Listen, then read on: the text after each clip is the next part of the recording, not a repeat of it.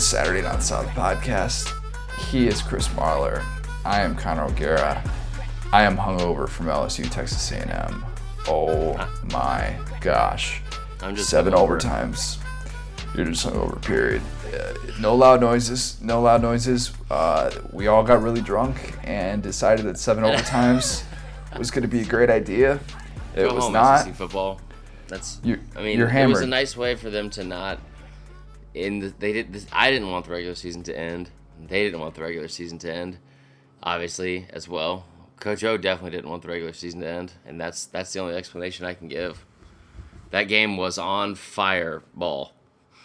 It, it was on Fireball. We're, we're going to talk um, to Coach O very, very shortly here. Um, Oh, yeah. But, and, and we got to tell you about the weekend that you had uh, in Tuscaloosa. You were still there. You're recording from there right now. Of course, we're going to talk Iron Bowl. We're going to talk about all, everything rivalry week in the SEC. We're going to tie a bow on some on a few things um, across Oh, the he said conference. Tybo.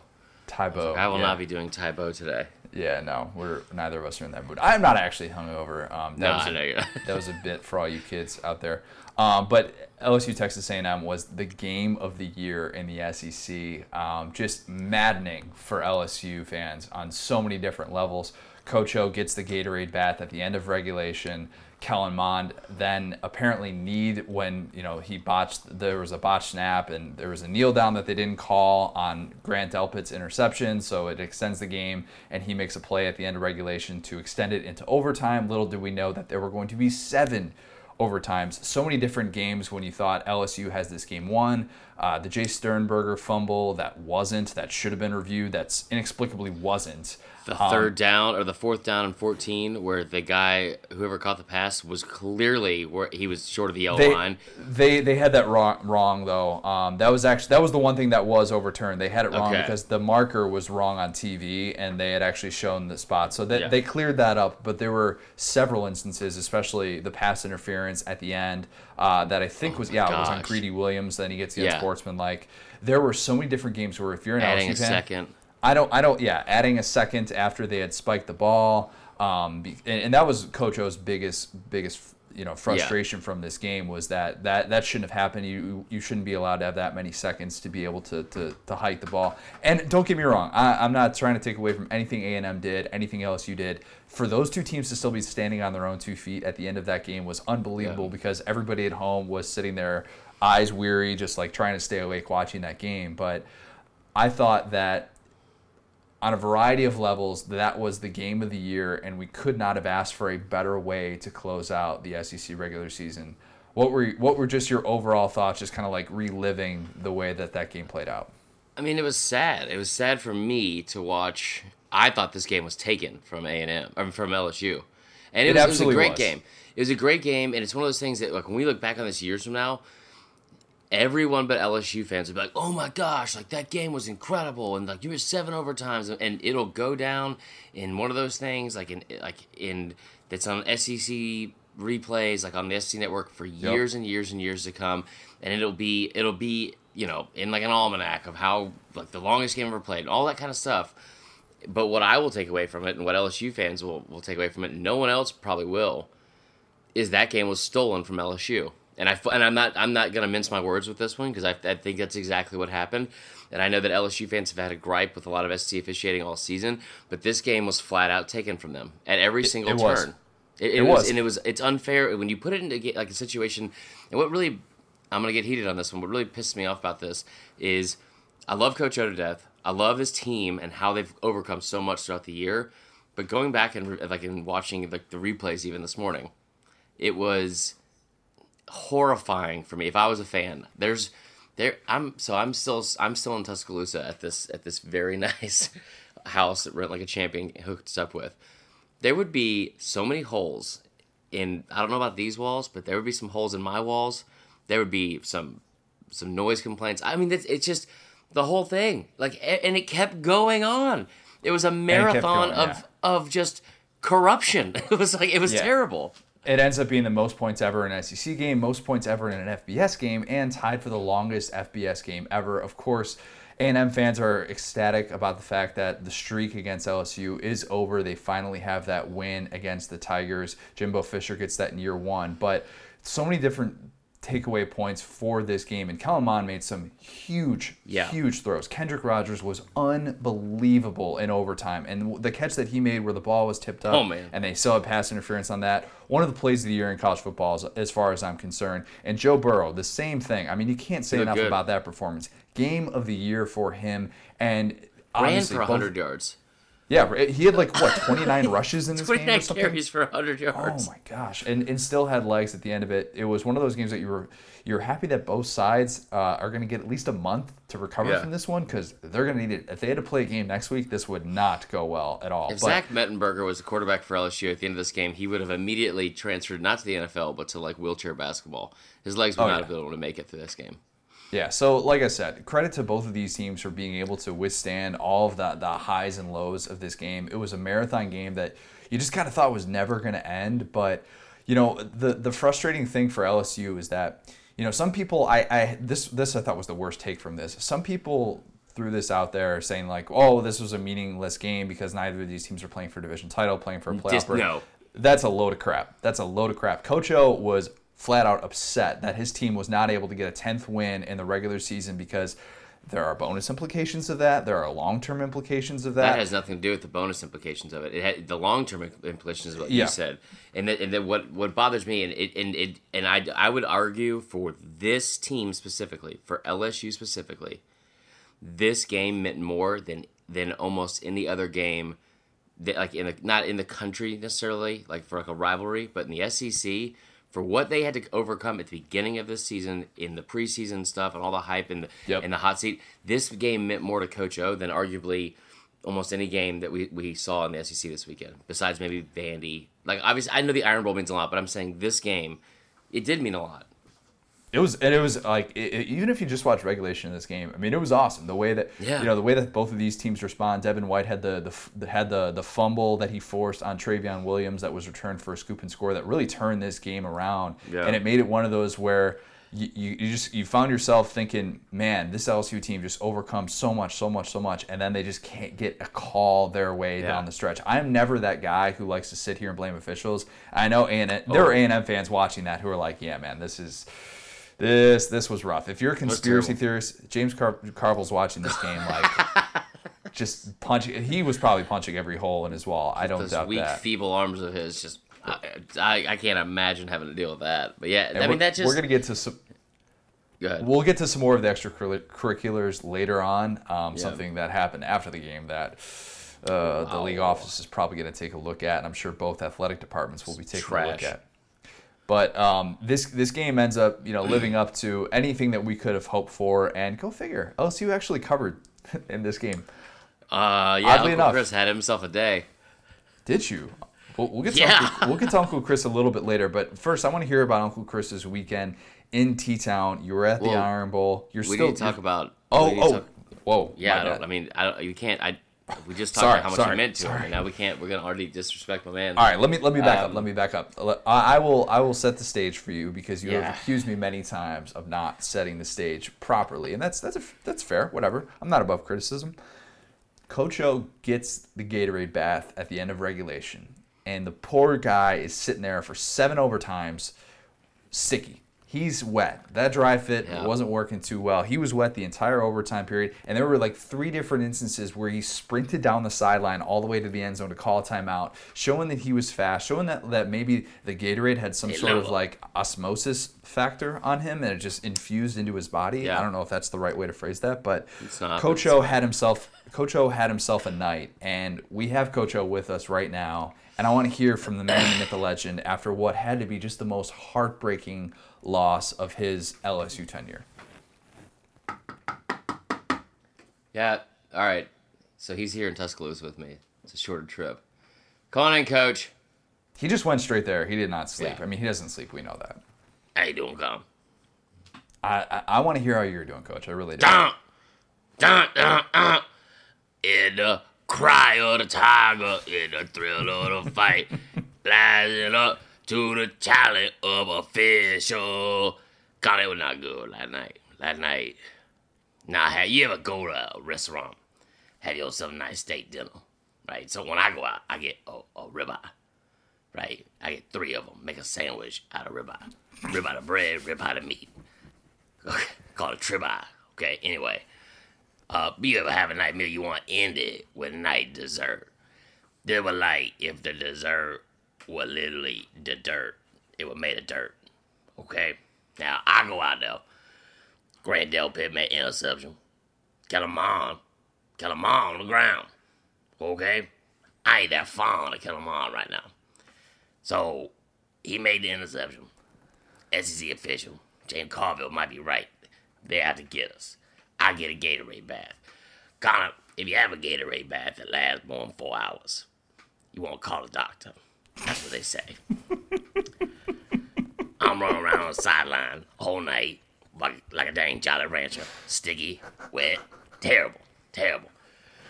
I, I mean, only so much I can do, only so much the team can do. I mean, I, we I, we won the game. They add a second back on the clock, it taken away. There's not much else I can say. I'm still sticky, still wet, still salty. I'm like a Sour Patch Kid. That's that's all I'm gonna say. It's been a fun season. Me and Uncle Chris, we gonna have some brunch. I'm gonna comb my hair. I might take a shower. We had a night play over here, run, a, run like a champion. I just wish the officials would officiate like a champion. Connor, you have a good day. That was from the heart, Coach. I appreciate you opening up with us. I know you're frustrated. I know you have not slept a wink because you had to drive all the way to Tuscaloosa to be he's, with us today. Yeah. Where we, I mean, I think the biggest disappointment that he's gonna have is when I tell him that we're going to Whataburger for for brunch. It's it's one of those mornings though. It's one of those mornings for him. I, yeah. I, I think it's a tough one. That is just I felt I felt so bad for Coach O. That was just that's not how that season should have ended for him. No, it's not. He'll, and, he'll get to play in a bowl game, but they're going to miss a New Year's Six game as a result, or at least that's that's what we think. Um, uh, we'll, we'll wait and see on that. Iowa did not win, but Iowa was not, or Iowa did win, but Iowa was not looking for a New Year's Six bid. I don't think they are either. I'm just saying, are they going to get matched up with Iowa again in the in the oh, Capital One like, Bowl? Yeah, or in the Outback, but yeah, whatever. yeah. Is. Um, you are in Tuscaloosa. You yeah. stayed with our friends at Rent Like a Champion. Why don't you tell us about uh, how they hooked you up this weekend? So, our friends at Rent Like a Champion, we talked about this before. They hooked us up in Oxford. When we went to the Ole Miss uh, Alabama game. They hooked us up again for the Iron Bowl. Uh, we had we had a, we had a packed house over here, right? Hotels can be tricky. They're expensive. We, you know how I feel about a Knights Inn. You know how I feel about Shreveport. Two or one and the same, y'all. They're both gross. You don't want to be there at either of them. You definitely don't want to be stuck there. Whew, man. Anyway, if you if you if you're last in a Knights Inn or a Shreveport for more than four hours, also want to call a doctor. I'll tell you that. God. Coach O was right about that. So we had a packed house. We had uh we had the fiance coming for for Iron Bowl. We had camera crew because we were doing some filming for for Bud Light and all this kind of stuff. We were going to be going to T Town. We needed a reliable place to stay, and thank God our friends at Rent Like a Champion hooked us up. Uh, we got a nice three bedroom house. We're right off 15th Street. If you've been to Tuscaloosa, you know exactly where it's at. Right in the thick of things, and only a mile and a half from campus. We're talking about three bedrooms, cable TV, uh, a fridge full of treats for us when we got here. Coffee. Ooh. Oh yeah. Oh yeah. That was. I mean, and it, here's the thing. Riding in here, that was honestly that honestly might have been the best part. We had this giant king size bed it was fantastic. It was like a perfect, perfect firmness for me. Okay, and I know we've talked a lot about the, the four hour thing. The doctor said might be too much right now, but it was a it was a perfect firm bed for me. Okay, slept like a baby. Um, it was. I mean, was, I took a bath. There was. I mean, it was, it was. I did everything I wanted to do, like on a spa weekend here at this house in Tuscaloosa, a mile and a half away from campus. Don't don't even don't even question the bath. Um, um I, I, don't know how I can question anything you do at this point, but I was going it was just, to. It was it was so nice. We're driving in, and it took forever because there was traffic and all this other stuff. And you're getting off McFarland, and and it's just you know it's the Iron Bowl weekend, so there's a lot of people. The last thing I wanted to do was have to go check in, then have to go into some cold, very thin carpeted floor and stay in some terrible terrible hotel. No, hardwood floors all around. There was a nice fridge stocked full of beer, stocked full of snacks for us, coffee for in the morning. You know what's better than a continental breakfast? Eggs and beer. Just saying. I'm just saying. It was it was it was fantastic. So make sure you hit us up or hit our friends up at Rent Like a Champion. Uh, go to rentlikeachampion.com. We seriously cannot recommend this enough. Don't deal with outrageous hotel prices. Uh, stay in a one bedroom hotel. It's like 15 miles from the stadium, mile and a half from the stadium. Rent Like a Champion is going to take care of your entire party. You're going to wonder how you ever stayed in a hotel room again. All you got to do is go to rentlikeachampion.com, see what properties they have available near your next game. So, there you go. Now let's talk about the fun stuff too. Yeah, so second straight week that Bama goes into the locker room, and I'm just gonna, I don't want to put words in Nick Saban's mouth, but I'm just gonna assume that he had a little, little extra juice in his voice. Uh, Bama's only up by three at halftime, and I'm sure I, I asked you at halftime. I'm like, hey, are you allowed to burn Sage sage? Can, can you burn sage at the stadium? Like, what what's the policy on that? But you didn't need to. Bama ends up rolling in this game, fourth points ever in an Iron Bowl, and Gus resorted to fake field goals that were passes. So what did I say? kicker. What did I say? And now, now I will tell you this, and I, I, I've Uncle Chris had a little bit of a lull in his picks, maybe in the middle of the season. I don't know. I've been on fire and on point with my You, you analysis bet and Auburn in this game, though. No, I didn't. You, you you hedged last week, didn't you? No. No, I oh, said okay. 24, I- 24 and a half's a lot. I, I said I said how they can score 10 points, 38-10. All right, all right. All right Check it out. enough. You check it out. You check it out on the Facebook Live. You check it out on the predictions. I would, dude. I was so fired up. So here's the thing. I said I said this in the weekly predictions. This is what Gus Malzahn does. I hate watching this offense because it's double reverse passes. Everything's the annexation of Puerto Rico. It is miserable to watch. Onside kicks, all this kind of stuff that I figured he was going to throw out there. Little did I know, and this is this is what I I absolutely I couldn't stop laughing in the entire third quarter. And I and I'm not I'm not saying it's an exaggeration. I literally could not stop laughing the whole third quarter. He ran a fake jet sweep to a punter, Connor. That was a place kicker, but let's not get it twisted. He said he ran a fake jet sweep to the kicker, and and and then the and then at one point I think at halftime Ryan Davis or whoever the quarterback was or the receiver who that pass had almost as many yards passing as Jarrett Stidham. This is forty nine million dollars that they paid for this kind of play calling, and it's it's it was outrageous to me. If you're an Auburn fan, I'm not saying it's to rub it in. If you're an Auburn fan, how do you stick out these next six years with Gus Malzahn? This is this is not the way you're going to beat teams. I thought there was an instance that really said a lot about the nature of this game this year, and it was the sequence at the end of the first half where Auburn's got the ball with two and a half minutes left, got Yep. all three timeouts, All three. 20, own twenty yard line. If you're if you're a- coach who believe who has any sort of confidence in your offense, if it's if it's a 0-0 game and you're playing it in snow and you just want to shorten the game as much as possible, maybe that's different. But Gus Malzahn's sitting there with three timeouts and plenty of time, especially in the college game, to at least go down there and get a in his goal. game. Yeah, Plenty of time in his game. right, right. So, what does he decide to do? Just gonna run out the clock. Just gonna take it to halftime. Bama gets the ball at half, and he still decides that you know what? Just being within three points of Bama at halftime, that's good enough for me. I want to try and shorten this game as much as possible. I They have won't zero confidence in my adjustments. offense. Yeah. That So, was so, and I'll tell you where I think you're wrong about saying that. When you say confidence in his offense, that's where I think you're wrong. Confidence in himself as a play caller. That's probably better, yeah. That I think that's really what it is because at this point, and and I and I'm not.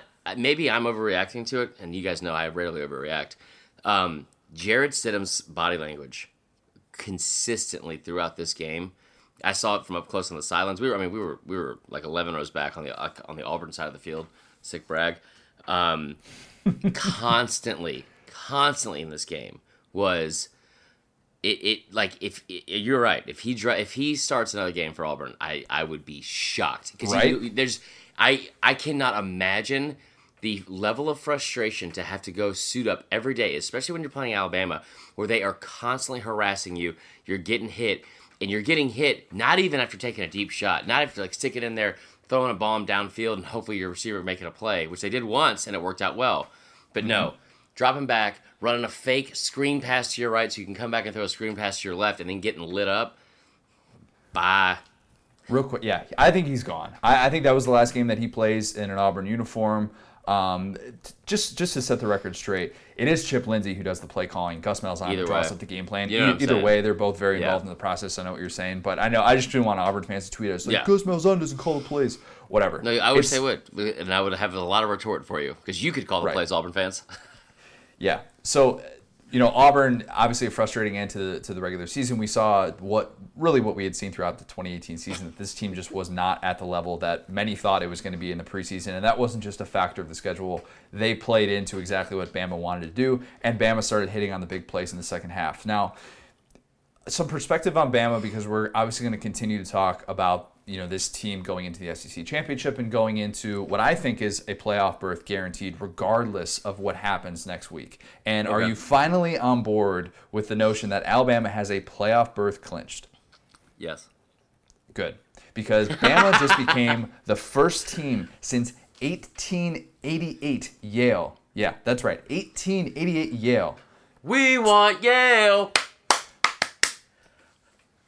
They became the first team since then to have 12 games to start the year of winning by at least 20 points. Now that's back when they used to play against hardware teams. Like you yeah. know, the Ace Hardware would basically have like a team of guys. My joke, and, but yes. Yeah, how did they play 12 games in that year? I don't know. That's what I was wondering too. It's but, like the length of a um, baseball season in 1888. Well, because I knew that hadn't happened because I went and looked back at some of the most dominant teams of all time. And you can even look at that 2013 Florida State team, which you could make the argument, I think their plus minus was better than Bama's during the regular season, yeah. but the ACC was pretty watered down. They only had two ranked teams at the end of the season. So that's a different discussion. But Alabama sets a single season record with 588 points. Like I said, they've won every game by at least 22 points, actually. Bama does Bama has a loss to give. Anybody who thinks that Bama is going into this SEC championship in a winner go home scenario is freaking crazy.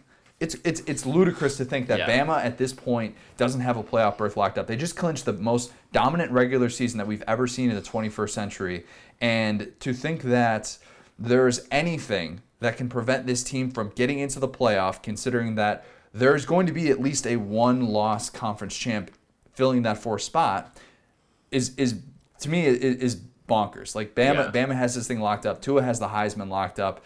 Let's move on to, to different discussions because those two, to me, are not debates anymore. Um, the Heisman thing, I think, is hilarious to me at this point. And, and because oh, Kyler I, Murray just gets to play against Big Twelve defenses, and we act all, like it's totally it's, equal. It is. If you at this point, if you are telling me, and I'm I'm trying to say this as objectively as possible because I've said it several times this season I, have told you recently. I think Clemson was better than Bama. I've told you before that I thought Haskins had a at, at, the midway point deserved the Heisman at that point more than Tua.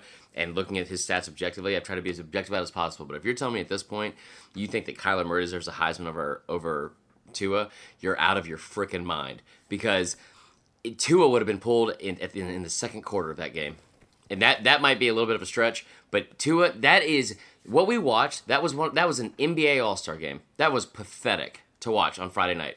So that fired me up. And the only other thing I want to say, I think Tua does have the Heisman locked up. R.I.P. to Dixieland Delight. Because it'll oh, never, it'll never it's be said again. And it was awesome. It was, it was. It, uh, excuse me, because we are. I'm in a high ceiling room here, so if if if I'm if I'm going up and down, I apologize. But it was I couldn't stop laughing, and and you and you knew it going into it. You could there was there was buzz, there was a buzz about it, man, and, and everyone around it was like, "Yo, make sure you get some video of the last Dixieland Delight because it'll never happen again after today." And those students, yep. they just didn't hold anything back. It was awesome. Moving on. Let's talk. Let's talk about the team that Bama is going to see in Georgia. We will be there, um, Mercedes-Benz Stadium.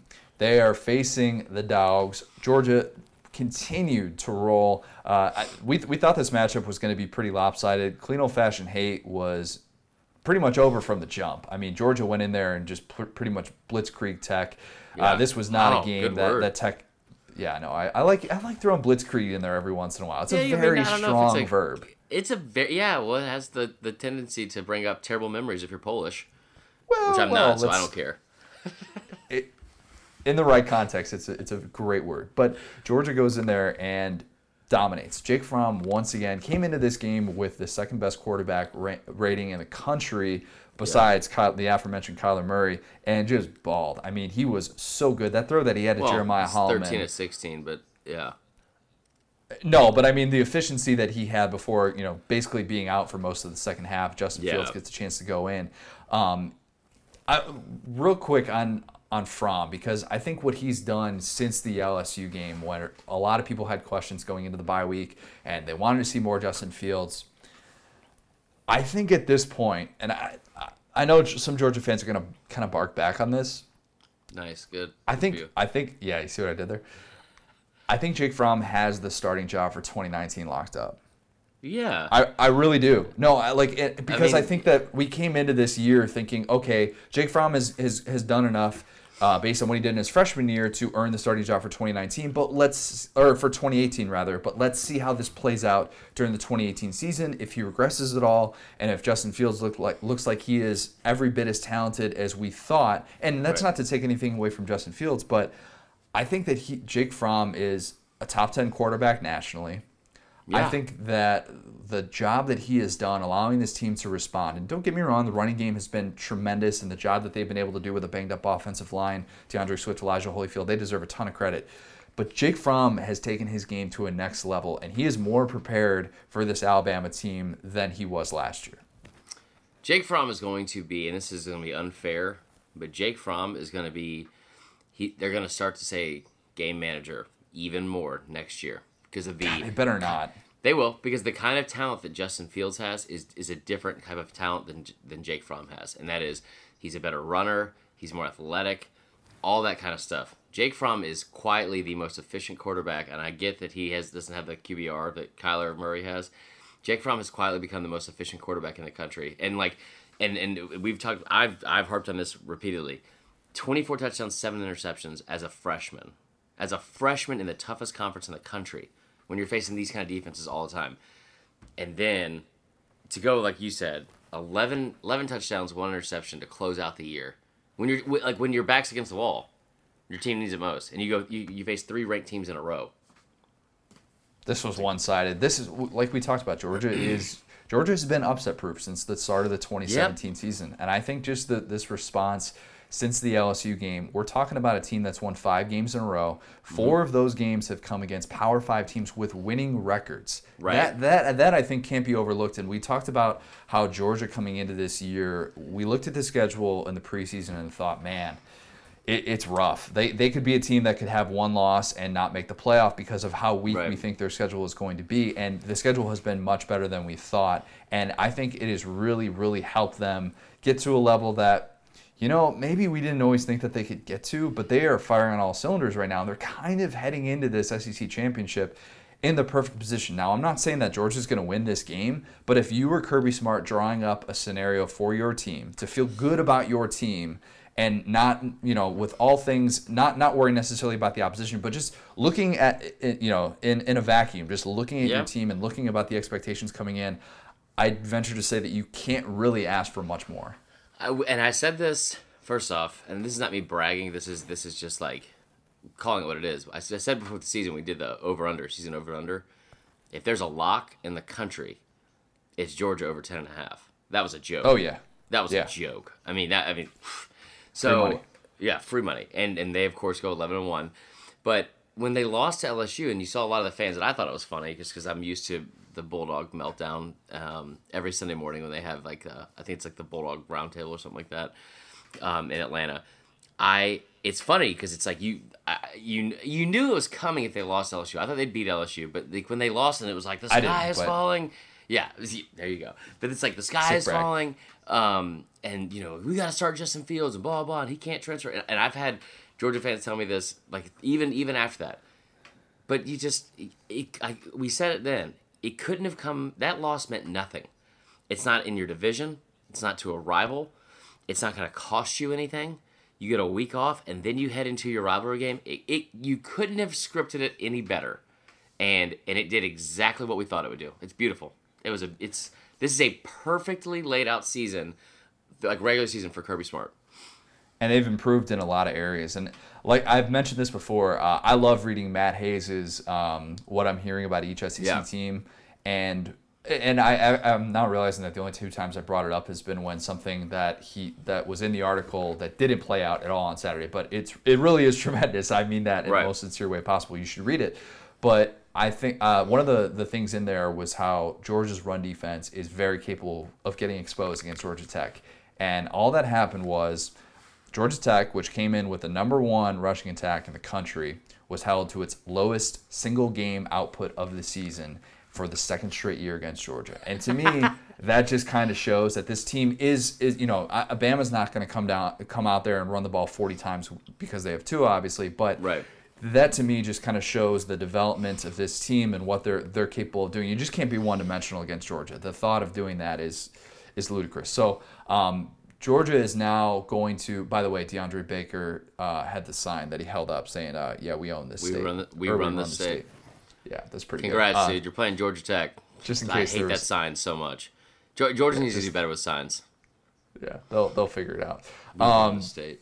we're, we're going to talk more about the SEC championship uh, a ton. We'll we'll hit on that later, but uh, I want to first kind of go through these some of these other rivalry games. The Sunshine Showdown, new name, working title, working title.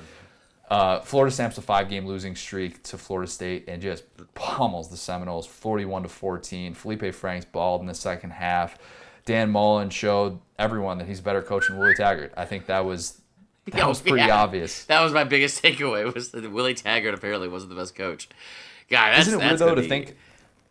Think about this though. Like so, Florida State last year was a six-win team, and yeah, they rescheduled the game to get to six wins and all that stuff, and it was the debacle of Jimbo. And Florida was a four-win team, and everybody was kind of like, man, these both of these two teams are just in such a world of hurt right now, and it looks like Florida State is just still in that mode, Yeah. and Florida has just snapped out of it. And I didn't think that they would do it to this extent, and I wrote why their season was or their ceiling for this year was only eight wins, and they have already surpassed that. They have nine wins after a four-win season, which is Yeah. incredible. And I, I want to ask you this. I'm, I'm not sure if you know this. When was the last time an SEC team had that dramatic of a turnaround with a first-year coach? It wasn't Bama. You should know this. You should know uh, this. with a first year coach with a first-year coach. where they went to nine wins. Where they had where they okay so florida florida's win total improved by five already Yeah. five and counting um, when was the last time that we saw a team have that dramatic of a Oh, year-to-year God. improvement with a first-year coach it's Gus Malzahn, 2013. yep Damn it. yep you're darn right it is um, uh, this this year obviously a little bit of a different a different ending than than that They season they of weren't course, but- miracles, yeah. Yeah, but um, I think just for Florida to get to, to nine wins and to do so in this fashion, where they've been, I mean, let's be honest, it's been a rough go, especially offensively against Florida State. They've been they've been overmatched in this They're game losing every by year. an average of 19 points a game in the last five years. But I will say, and I will, I'm not gonna, I'm not gonna try. I'm not diminishing the, um, I guess accomplishment from Mullen and Florida. This is a huge win to get, especially against a rival and, and where you've struggled. But Florida State's struggles are Jimbo Fisher's fault for the most part. Not this season, but he left that place in disarray. And anybody that says otherwise is lying to themselves. He he stopped recruiting. He he they had defensive linemen playing offensive line this year, and that offensive line's been terrible the past. He's he stopped recruiting and stopped caring about and and ran that program into he turned it into shambles. Poor Deondre Francois, because that offensive line did not have a chance against the Florida edge rushers, as we talked about. We knew this was going to be a big day for guys like Ja- Jachai Polite, uh, Jabari Zuniga, these these guys who were just you know ready to tee off with with yeah with Yeah. CeCe Jefferson. Todd Grantham was going to send was going to send the house. We knew that much, but uh, Chauncey Gardner Johnson had the comment after the game that he knew Florida State was the most undisciplined team in America, and I can see that. It's kind of hard to argue with that after Yeah. what we saw play out um, on Saturday. So Florida's feeling good right now because Florida's going to be going to, we think at least, the, the stage is set for them to be going to a New Year's Six game. That that That's unbelievable. That, that, that goes against what I, what I argued in the beginning of the season, that they hadn't shown anybody that they were worthy of being a top 25 team. Yeah. For them to have this good of a year one in Dan Mullen with this much inconsistent quarterback play. I know Felipe had a good second play in half. general. Yeah, just inconsistent play overall. You had the Mizzou game where you just completely fall apart. The Georgia game where you crap the bed in the second half. But this this team Well, all their losses has- are home games, including I mean, Georgia. I mean, I mean, like they like they lost to Kentucky at home badly. They lost to by double digits. true, They true. they lost to they got Well, not race. badly. I mean, let's let's be honest. I mean, Florida had a game-winning drive potential at the very end, and then it was. Did they lose by the double digits? They lost by double digits, to but it was, They hadn't lost him in 32 years. I That's know, a but it bad wasn't- loss for Florida.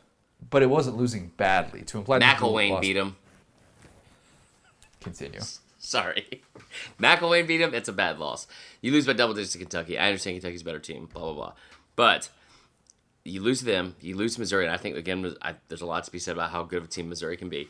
But, I mean, yeah, like it's, it is an incredible turnaround. It's But they've been, like, I'm, I'm looking at it, you say New Year's Six, and my first thought, honestly, is they don't deserve to be in a New Year's Six game.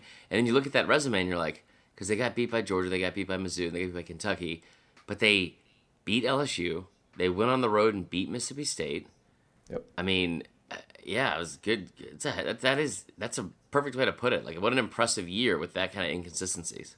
Can we please get the Florida UCF matchup? Could we? Could, who- please. I Okay, I, I don't it's ask It's gonna be much. unfair. It's gonna be unfair because of what happened with McKenzie Milton. And I hate that that happened to that kid. That kid that sucks. That's that's freaking terrible because he's he's a, a tremendous competitor. However, if you think there's any SEC fan that's going to apologize because they are they are going to face an SEC team, there's no doubt. They, they whoever go- they it's get, going to set up, It's yeah. going to happen without a doubt, and and they are going to get beat, and and it is going to be fireworks. It's going to be awesome, and I'm going to be right in the middle of it, just lighting mortars. Can't wait. Speaking of fireworks, uh, if you were still able to fight the post Thanksgiving food coma and watch the Egg Bowl, you were treated to some world class entertainment. I know the final score was 35 to 3, but that brawl, man, that was um, that was each peak, other.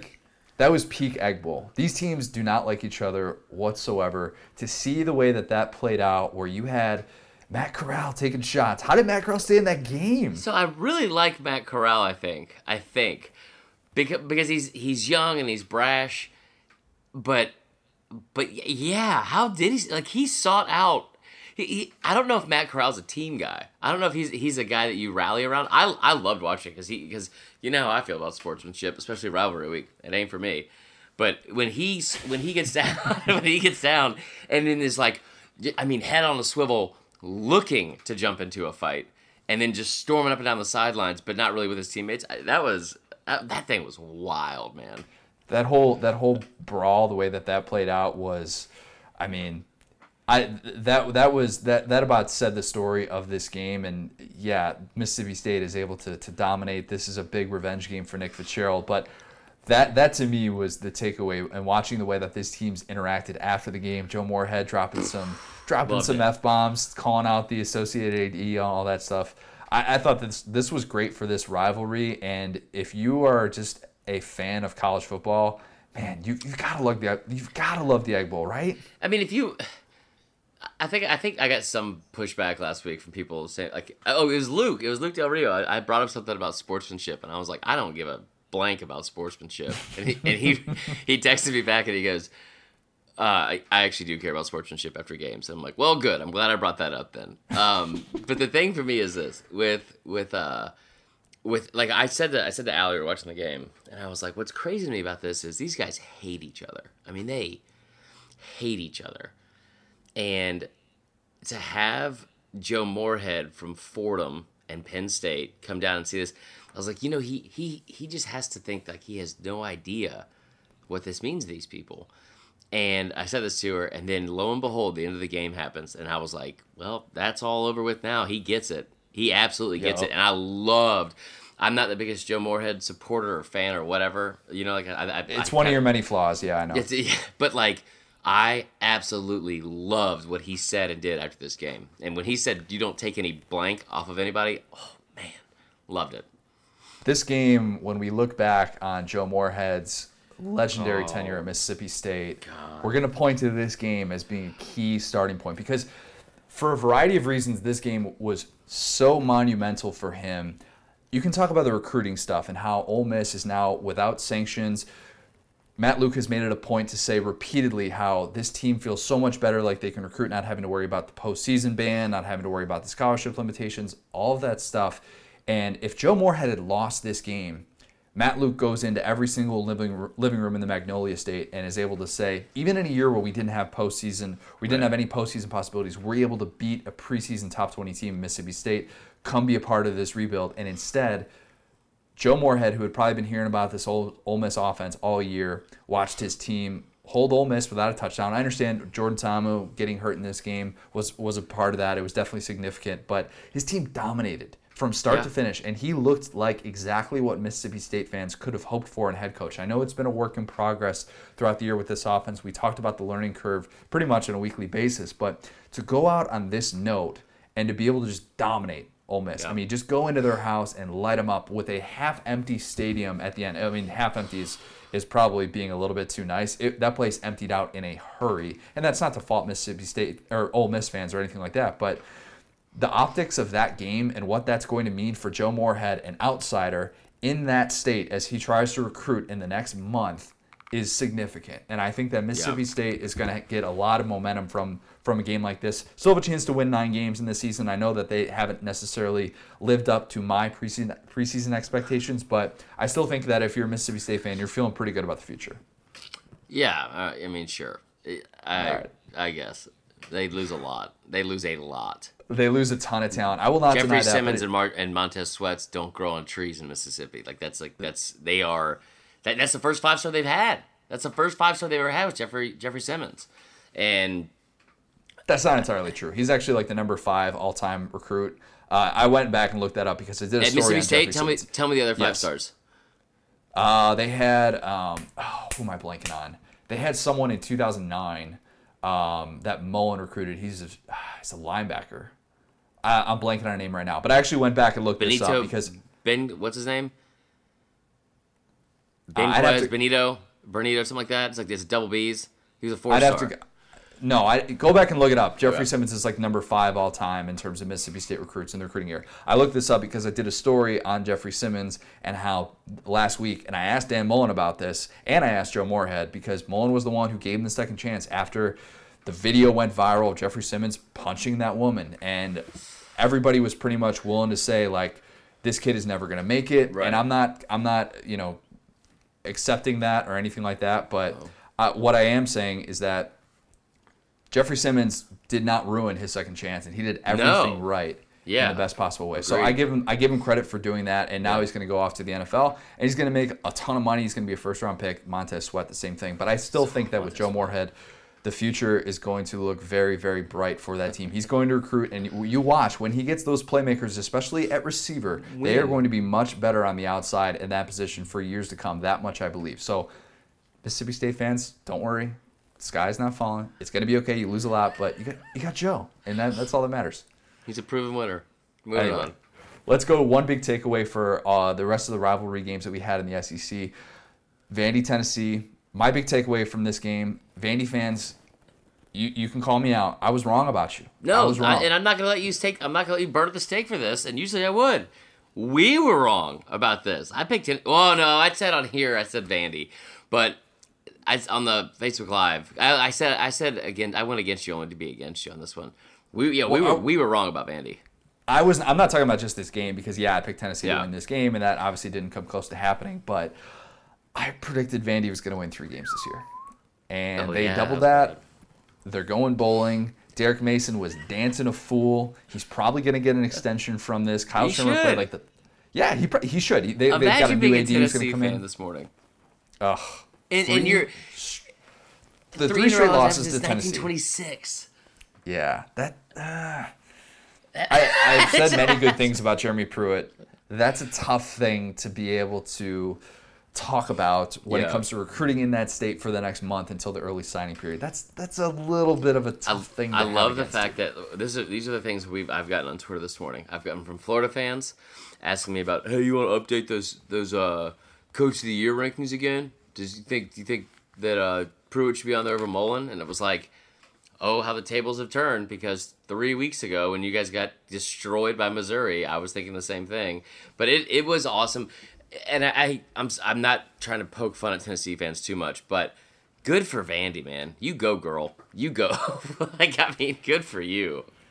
Yeah, uh, Kyle Shurmur completed like 31 to 35 passes in this game, and you know, did he's going to be rising in my quarterback rankings. Don't Yeah. worry, Jordan Rodgers. I'll have him high up there, um, not too too high up, but Derek Mason, with a new AD coming in, realized what this meant. And like I said, he's going to get an extension. He proved a lot of people wrong, like me. Yeah. And the fact that this team is going to a bowl game, impressive accomplishment. Good for that program, especially after how bad SEC play went for them in 2017. To be able to respond down the stretch like they did, my, my hat is off to them winning two of the two, yeah, two winning the final two games clinch bowl eligibility because Ole Miss Yeah. was last week. So um, i- i- impressive accomplishment, and I think if you're Tennessee, you're still, you know, you're still feeling like you're in good hands with Jeremy Pruitt. I don't yeah. want this, these final two games. You are on the right. I mean, like you're, you're trending upward still. It sucks that you lost to Vandy, but even when we talked about going in this game, I know we said we'd do one big takeaway, but like breaking this down a little bit because it's important for Tennessee fans.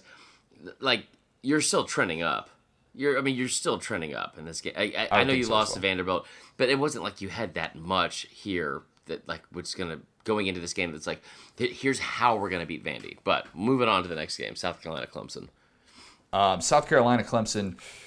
My big takeaway from this game was Bryan McClendon's offense worked. Bryan McClendon, his his system that we talked about the entire offseason and how he was going to speed up the tempo and they were going to spread teams out, it worked. Jake Bentley in this game. I know that that South Carolina doesn't win this doesn't win this game. They end up losing by 21 points. Probably should have been 14. Clemson decides to keep throwing at the end to get to 21. Whatever. But Bryan McClendon's offense against Clemson on the road had Jake Bentley throwing for over 500 yards and five touchdown passes. There is no way that I would have seen that coming No. a week ago, a month ago, Here's two months ago. I'm gonna I'm, I'm gonna give us I'm gonna call us out for this. Maybe this one big takeaway should just be why we were wrong. These Probably, first yeah. first couple. Justin Lonizak just called us out on Twitter, and this is at this is roughly 30 minutes ago. He said tagged us in both and said, "Hey, remember when y'all both took the under on Bentley having over 1.5 touchdown passes against Clemson?" And then the Michael Oh, Scott. that's right. So yeah, good for Oh. good for uh, South Carolina. I thought South Carolina. I said they were putting up 32 points a game. I don't know how I made that that correlation, or I didn't make that correlation with Bentley throwing for over 1.5 touchdowns, but also thinking they'd be able to put up points against this Clemson defense. But yeah, good for. I mean, good for Carolina. This is also like. I, I I joke around. We joke around. There's not like a lot of moral victories. This is a, I think, legitimately a good moral victory for them.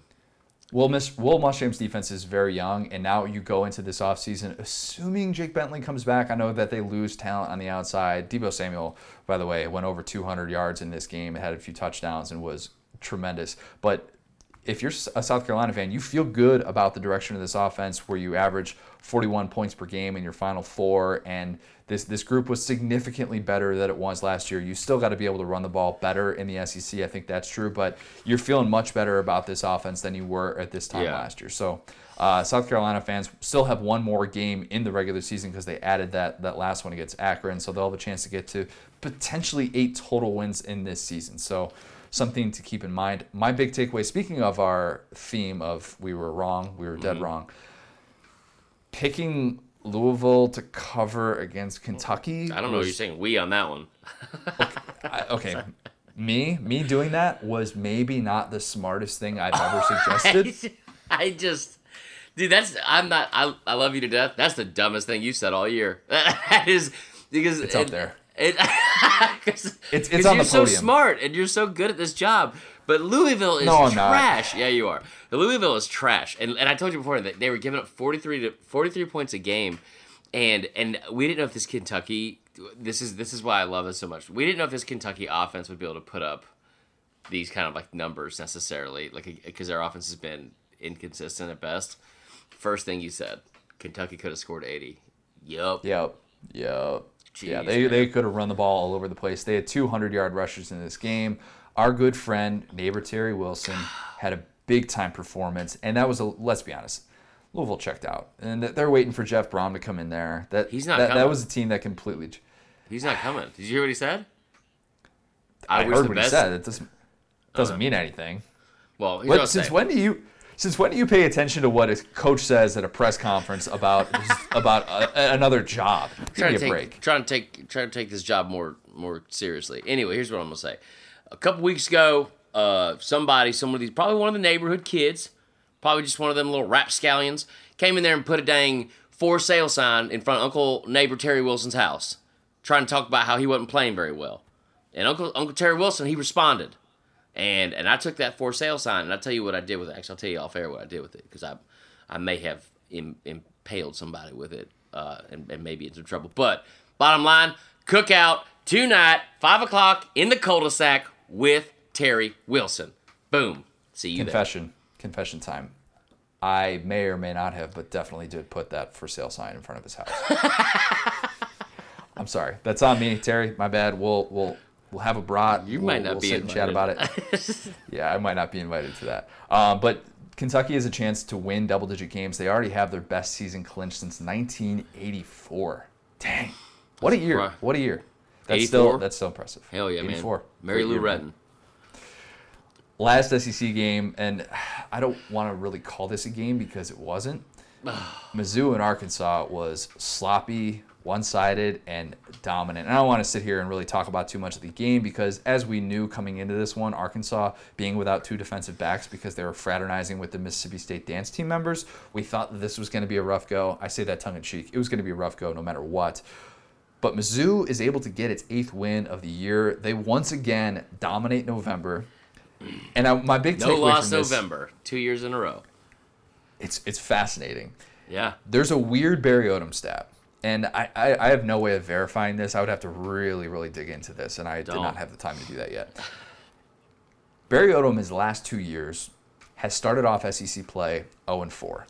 Yes. Right? We've Yes. we've talked about Barry Odom's job security each of the last two years, and I think legitimately we're looking at him getting an extension this year. He should, in my opinion, the job that he's done in riding the ship, the defense has been significantly better. If that happens, because he got an extension after the end of last year too, I think he's be the first coach to ever start consecutive years 0 and 4 in SEC play and get an extension in each of those years. I don't think that's ever been done before. Uh, yeah, I don't. I don't know where you even find that no stat. That's crazy. Yeah, I'm not gonna Uh, in, able to in find this that. day and age, though, with like the "What have you done for me lately?" and the overreaction. Mm-hmm. we You know, we at least saw Les Miles and, and Mark Richt get run off. Les Miles in season, like after the. I mean, it obviously wasn't because of one game, but yeah, and it wasn't after like a month because it was they were, building frustrations, but it was um after a month following the month he had in November where they were carrying him off the field and he had this huge win and all that kind of stuff. So it's it's crazy to it's good for Missouri, good for Barry Odom. Love to see it. Mm-hmm. Yeah, I, I like Barry Odom a lot. I, I, Yeah. I've questioned whether or not his defense is capable of stepping up, but they finally showed this Yeah. year, and we've talked about that, that they can win a game without scoring 45 points. I, I'll be interested to see if Drew Lock plays in this bowl game. I know I've questioned whether or not um, he's going to, just because you don't know where they're going to end up. The fact that he came back for his senior year, obviously, that's going to matter and maybe his decision. But Yeah. Mizzou, Mizzou now going back to that Georgia game where they really threw the ball over the place in the first half. 2017, of course, I'm talking Right. about. They're eight and four in SEC play since then. They have That's one of the pretty best records good. against the spread against in the SEC as well. That's So, pretty good. Yeah. that's pretty good. Um, so Mizzou fans still possibly looking at potentially a nine-win season. Consider this. All right, how many teams in the SEC have a chance for a nine-win season? I don't know. Think about that. Connor, I'm hungover. Bama. You've got Florida already clinched, Georgia, Kentucky, LSU, uh, Mississippi State. That's six. Mizzou. That's seven. Um, A&M can still get to nine wins as well. Connor has a That's very, like a one inch thick binder with spiral spiral The schedule. Right. No It's idea got the on. Okay. Eight of fourteen. Think about this: if eight of fourteen SEC teams win nine games, It's almost like the that's best pretty conference in amazing. the country. I mean, Hear yeah, that, one can say Danny? that. I threw out that stat on Twitter, by the way. Um, SEC eight and three against Power Five teams. That was uh, in non-conference play. That was in the Yeah. middle of yesterday. It ends up being because Kentucky won, beat Louisville, and then South Carolina lost to Clemson. So that that final mark ends up being nine and four. Well, and I told I and I said this last week, and I'll I'll, I'll wake back up here for a second and get all fired up, Uncle Chris style. When Danny Kanell was talking all that trash, and I and I like and again I like Danny Kanell, and I think he, he does he's good at what he does because he gets people riled up. But any ACC fan that wanted to open up that door and talk blank to us, and when I say us, I mean SEC fans anybody that wanted to do that, I said you are that is a slippery slope, my friend. Because if you're going to do that, knowing this is and this is in week 12 when the SEC was playing three FCS teams and eight non-cons against all non-power five teams. Slippery slope, my friend, because a week later you had to invite those people into your home, Florida State, Clemson, Louisville, whoever else. What's the other, what's the other one I'm missing right now? Because I'm all Well, fired Georgia up. Well, Tech- Georgia Georgia Tech at home. went to Georgia, but you had to right. you had to invite that back in after talking all that trash and get your doors blown off, like I said was going to happen in three of those four games, and Carolina covered. So y'all can just, I'm giving the suck it sign.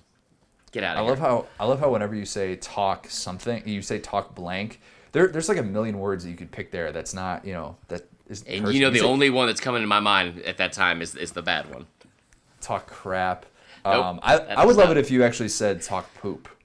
I, I, it is hard enough for me to censor myself. I've done it for 12 straight weeks, and you should be very proud. In, in I, I censored myself yesterday during the game. I whispered. Anytime I said a bad word, there was a kid in front of us. I whispered it in Allie's ear. You know who didn't censor themselves? Allie. She had a lot to say about Auburn.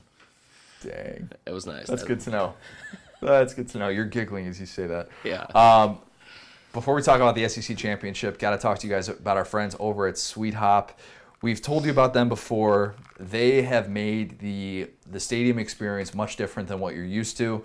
Um, remember the good old days of attending games in the student section, the passion, the noise, the spilled drinks, and the long lines at the bathroom. You do not need that anymore. Thanks to SuiteHop, you can make sitting in the rowdy section a fond memory. With the best access in Atlanta for luxury suites, SuiteHop has the insider access for the best suites at Mercedes Benz Stadium for the SEC Championship. Sick brag, we're going to be there. You'll head right into the stadium where cold beer and catering are waiting for you to enjoy. With the dogs and Tide on the oh, field, you'll be watching the big game in style. That's a sweet life, y'all. Just saying. you know, Told you about it. What's that? you've never watched a Bama game with me. Oh, yeah, I haven't watched a Bama like, game together. So Oh, man. little, little peel behind the onion here. I've actually already planned like my, my content for next week, what I'm going to be doing off of this game, and I think Yeah. I'm just going to take a bunch of videos of you watching this game, and I'm going to write a story. I'm probably going to end up writing a story. I went to the SEC championship with a Bama with a Bama fan, Yeah. and this is how it went. Georgia fans aren't going to like that story, unless of course Bama loses, in which case, I mean, content would be great. Um, but yeah, I'm looking forward to that. It's going to be great. Um, so for for all all of you who are looking to get that that next level experience for the SEC championship, um, you, you can view availability and pricing at suitehop.com slash SEC today. That's S U I T E hop dot dot com slash SEC. Um, SEC championship, we are going to be there. We've got a lot to get to with this. We're hopefully going to have maybe some guests on during this week. Still, still kind of working through that. Don't want to reveal anything just yet, but Right. um, Georgia and Bama, we can finally talk about this game, and both coaches can finally talk about this game as well. How long do you think Georgia's been prepping for Bama? Probably a week or two. I don't mean. No, because I, I wonder about this You because can't because of the triple option. I mean that's yeah. and that's there's and there's also the also here's the thing. Now the the real pill behind the onion here, the real the real I think intriguing thing is I would love to be a fly on the wall and when I, not in the coaches rooms, like for the past month, in the analysts with the Butch Joneses and all those Oh, guys yeah. and people because those guys intern Butch Jones to you, but yeah. those guys have been yeah he was flying the helicopter around the field yesterday um, Mm-hmm. but those guys were the ones that have been like plugging away trying to find tendencies and all that kind of stuff i don't think these these two are already so familiar with the style of play and what each team is going to do i don't think it's it's something uh, they've, they've probably installed some stuff but nothing crazy i don't think I just think that this game, the way that it's setting up, is I, maybe we're overlooking just because of how dominant Bama's been. But let's not forget that we're getting to see and we're getting to see a national championship rematch, which we don't. I mean, I understand that we get that with Alabama and Clemson pretty much every year, but Yeah. we get to see this in a conference championship play out in the exact same building that they played in last year. We get a full, full four quarters of Tua if he's able to, you know. Play four quarters, and this isn't a blowout. play four quarters this game Um, I'm but this game being now. played, yeah, you're you're rocking back and forth. I can see. i didn't even you're, you're haven't even thought about this until right now this is uh You're you're giddy right now. It's, I it's am. kind of weirding me out. I, I Um, grew up in it. I grew up in Georgia. This this game, this game, it's not everything for me, but this game is. See what you, what you don't thing? understand is this. You know how much I how much trash I talk, and I've actually dialed it down this year. You you talk blank. You don't talk trash. Exactly. There you go. But if this, if we lose this game, if Bama loses this game, I will show you my mentions. It will be if you think the UCF stuff's bad, whoo, buddy. Growing up, growing up in the state, you got to think, Connor. This is we haven't lost them in ten years. Like, and we don't play them a lot. We haven't we haven't lost them since 2007. But those are years where I was in college and even more irresponsible and a terrible person. So the things that I've said and the karma that I have that at some point is going to be revisited and come back to me. It's going to be a bad day if Bama loses. I'm I'm excited either way, just to see your overall, just, the way that you respond in the 24 hours leading up, and you know the the aftermath of this game. I am very much looking forward to this. Yeah. Um, where does real quick? Where does UGA rank on the teams that Bama fans would fear right now? Uh, Hypothetically, Two. if they were to fear, they're Two. number two behind Clemson. Then behind Clemson, and they're ahead. They're ahead of. pff, They're way ahead of Notre Dame because and like, if you mean from who they should fear and who they actually do fear, either way, it's two. And I think Ohio State is could be dangerous still, but Clemson is I still maintain could be the best team in the country. But Georgia, I mean, they have the blueprint. They know how to beat you. They should have beat you last year.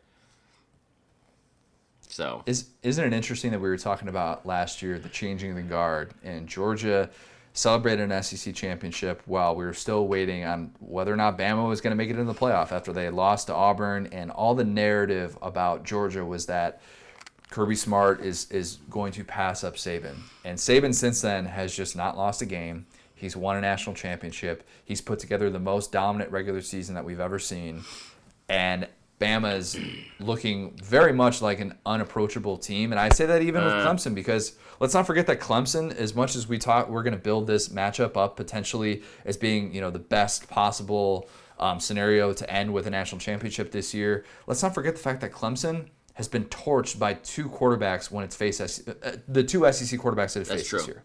That's true, but I will. I, and and what I there's like I I I want to first off remind all Georgia fans, and I'm doing this for selfish reasons, that Uncle Chris is the one that predicted Georgia to win the SEC championship at the start of the season. You did. That's Let's right. not let's not forget that that Chris already predicted that Georgia Oh, would you're beat hedging. Alabama. Oh yeah. you are hedging but so and hard. I, I want I, I'm gonna go ahead and say this, and and I got into it on Twitter last night with this person, um, Brian Hoyt, who's a person I went to high school with. He does stuff in Atlanta radio, and he is the biggest homer for UGA sports, and he he works at the Battery where we will be on Friday night. Um, nice. So we're gonna plug that in a second. However, Georgia fans don't already start with this whole changing of the guard thing, and the whole thing about you know like Kirby is gonna be the one to put the nail in the coffin for Saban and all that kind of stuff, and it, it won't be this year because we're a young team. We're seventy percent underclassmen. There is a very real chance that Georgia can beat Alabama in this game, but that doesn't mean that it's the yes. It did, but that does not mean it is the end of Saban and the end of this dynasty. I think we all know that. I love how much you're hedging right now. I should be writing all these So things down. They- It they're- almost hurts. great. It almost hurts sitting on the fence this hard. I mean, I fell asleep on the fence once. that's that's a Dwight Schrute. Can we plug? right? Can we plug the? Can we plug the event though? Because this is what I'm most Yeah, excited let's do about. it. And we should have done this Let's before. it. So I cannot wait for Friday night, guys. And I'm gonna I'm I'm gonna bring this up every day. You're gonna get sick and tired of hearing about it. There's two things I'm gonna be posting a lot this week. Um, pictures of me under the age of five in all Georgia gear because I used to go to Georgia games all the time as a kid with my first stepdad, which sounds like the most white trash thing ever. So hard.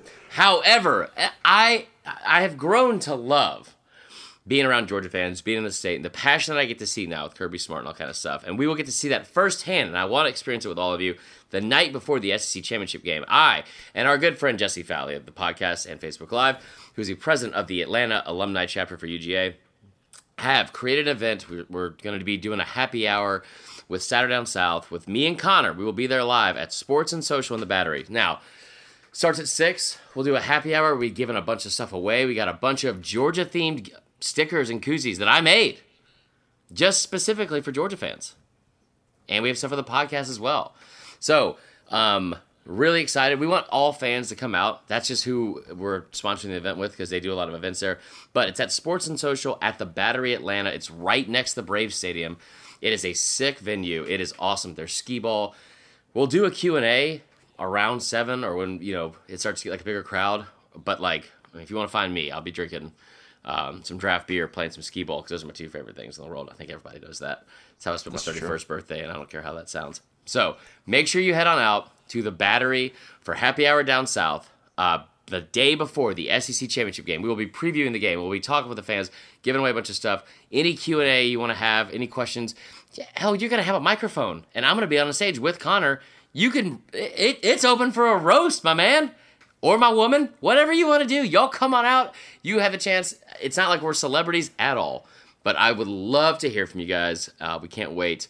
And uh, we will see you Friday night, Sports and Social, 6 o'clock at the Battery Atlanta. Seriously, pencil that in. Do it. It's going to be a lot of fun. We, we want to get to talk to you guys, meet you guys in person, and and you you guys can you know roast us for all of our bad takes. I have no problem with that. I think I would take a roast a little bit better than Michael Scott did. Um, I won't. and I'll I'll admit that if you if you come, I'll give anybody permission who wants to to roast us. You can you know give a comment and then say boom roasted at the end of it and i will yeah. I'll just sit there and applaud you because I, will have nothing to come back from. So uh, definitely want to see everybody out there on friday night. Make sure that you are reaching out to us if you have any questions about that. Uh, we definitely want to see you all there. So um, we've got one it might mean too much and if you stayed awake for the end of that a&m lsu game you saw blank went this down. guy. This was um, this was crazy. So LSU Director of Player Personnel is Kevin Faulk, former LSU running back. He's legend. a legend there. He got into it with a Texas A&M staffer, and I don't want to say that it was like Faulk forced this. They got into it. An A&M credentialed staffer. That's what I believe this person's role is. This picture was thrown out there on social media via uh, Hilary. I'm going to botch this pronunciation. It's Hilary Scheinuk uh, of the of the Baton Rouge Advocate. So apparently the story behind this is um, LSU analyst Steve Kragthorpe was getting punched by an A- the A&M staffer, the credentialed staffer. This guy who's wearing like a red shirt and he had a credential hanging out of his of his belt or whatever. And then apparently that's what led to this this confrontation with uh, with the A&M staffer and Kevin Faulk. And if you if you've seen the picture, you know that they both have their hands on each other. This is it was a wild picture. People that zoomed in on the people in the background, kind of gauging the reactions, was also really entertaining in itself. I'm not advocating for you know post game melees or anything like this, but this to me was like, holy cow! It was one of the top images I've seen of the college football season. And I don't know what was said, and I'm sure that we're going to find out more about the details behind this, who this A&M staffer was, this guy that was wearing like a red T-shirt or something, and why he was starting stuff. But my question was, how in the world did either of these guys have energy to throw down after this seven overtime game? I don't know, but the guy who did it is a I'm the guy who hit Kragthorpe is a piece of trash, and I don't care how that sounds. Kragthorpe has Parkinson's and is what a legend, has been coached for years, and was a uh, he was a quarterbacks coach, and I think did stuff with offensive coordinators at LSU. And the guy that did that is an absolute piece of trash. That like I, I that one, that one it definitely means too much why would you try and start a fight with Kevin Faulk? Kevin Why Faulk is try- still in shape. Oh my gosh, he looked great. Kevin uh, Kevin Faulk finished playing at LSU in 1997, I think, and I know that because they beat Alabama 27 to nothing that year. Kevin Faulk is in great shape. What are, are you? Did you see the guy? I'm not saying this in a bad way. He looked like you. He wasn't like a whoa, like a, whoa, whoa, no, no, no, no. He, he was in shape too. He, he he was he was like a fit white guy in khakis. I'm not saying you wear khakis, but he was a fit white khakis. guy. And, and and like and and not you're a, you're a muscular dude. This guy was in shape, not Kevin Faulk shape. Would you pick a fight with Kevin Faulk? Nope. I said whoa whoa whoa not to say that I am in the same physical specimen category that Kevin Faulk is. You're not skinny. Former NFL running back. I this guy was built for. This guy was built to run half marathons. Yeah, that's you, true. All right, fair enough. Kevin Faulk was built to like bench 330 and like and then run a 4-4. I mean, I, I didn't mean that in a slight towards you at all because you're in phenomenal shape. This dude, I don't know what he was thinking about. I I get man, if I had that kind of confidence, actually, now that I think about it. Whew. That's that's yeah, that's what I was gonna get to. There, is so you don't think I have that kind of confidence to start a fight with Kevin Faulk? you heard it here first, guys. We will have a at the Sports and Social event. Kevin will, I mean Connor will fight Kevin Faulk. That's that true. would be the pay per view of the century. Um, so the video, and if you saw the video after of Jimbo um, getting the news from said staffer, I don't know why the staffer like went up to Jimbo after and basically was like, "Yeah, I just started a fight with a couple people," and the look on Jimbo's face was so great. Jimbo's goes from like smiling after this monumental win, and all of a sudden it's like, "Oh my God, what'd you do?" Right. this is going to be a thing. Um, definitely make sure that you, you go and check that out. Um, we've got I've got two five star reviews to get to real quick. Um, I've got we've got one from last week that I just for whatever reason I I've, I skipped over and I apologize. I apologize to you, uh, Deuce Canoe. We didn't read this one last week, did we? I don't Deuce think so that Yeah. name. uh, aka Poop Boat, or uh, Blank yeah, boat. yeah, th- yeah, blank boat. Um, subject buffet of SEC related stats and humor. Biweekly pod with hot takes concerning pineapple Jesus, Jordan Rodgers, hair products, and off-field accomplishments of UCF. Uh, in honor, I've copied and pasted a review of Connor's favorite Orlando restaurant, Shoney's Good Cheap Breakfast and Brunch Buffet. I've never been there. Uh, the greens and southern. I've no, yeah, I haven't been. Uh, I live on the north side, so it's a little bit, little bit different. Good cheap breakfast and brunch buffet. The greens and southern fried chicken are good, are good as well as the gumbo. Um, was pleasantly surprised to see they have added a bar, Tito's and soda, only four dollars, and kids love the free Wi-Fi, giving it five stars for value. Uh, keep up the good work, and sorry for the post-game drunk tweets, Geo. Thank you, Geo. That was something. Oh my goodness. Um, and this last one is from uh, War Ogra. Yeah, sorry if I pronounced that wrong. Subject hilarious. The football takes are somewhat shallow, but I have laughed my butt off at work listening to this show so many times. Keep up the great work. Go SEC. Well, Shallow. Do you listen to any of my stats, bro? they're deep, man. They're deep. Unreal. Um, we're gonna get super deep when we are recording a podcast in person this weekend. Yeah. On Wednesday. On Wednesday, we're gonna preview a bunch of SEC championship stuff. We're also hopefully going to maybe we're gonna have multiple people on. Maybe we'll do that. Still trying to figure out what we're gonna do in terms of interviews and stuff. Yeah, I, I keep you in the dark with some of this stuff. That's just because I like the best, close yeah. to the best. You don't need Um, me being close to a lot of celebrities. Yeah, we we're gonna have a ton of content for you this week, though. We're excited for the rematch, the Kirby Saban rematch. Follow us on Instagram at SDS. Uh, follow us on Twitter at the SDS Pod, at C Marler SDS, at CJ O'Gara. Coach O, I didn't say it last week. I, I don't know why. I forgot to say it. You're hopefully no longer sticky, and you are in the right state of mind to be He's able wearing, to give us. He's wearing a robe. You look good Oh. too. It's my robe. It's a little short on you. It might need too much. No, you have a good day. Quit. They go to Whataburger. All right, we're going to Whataburger, so we'll see you later. See you Wednesday.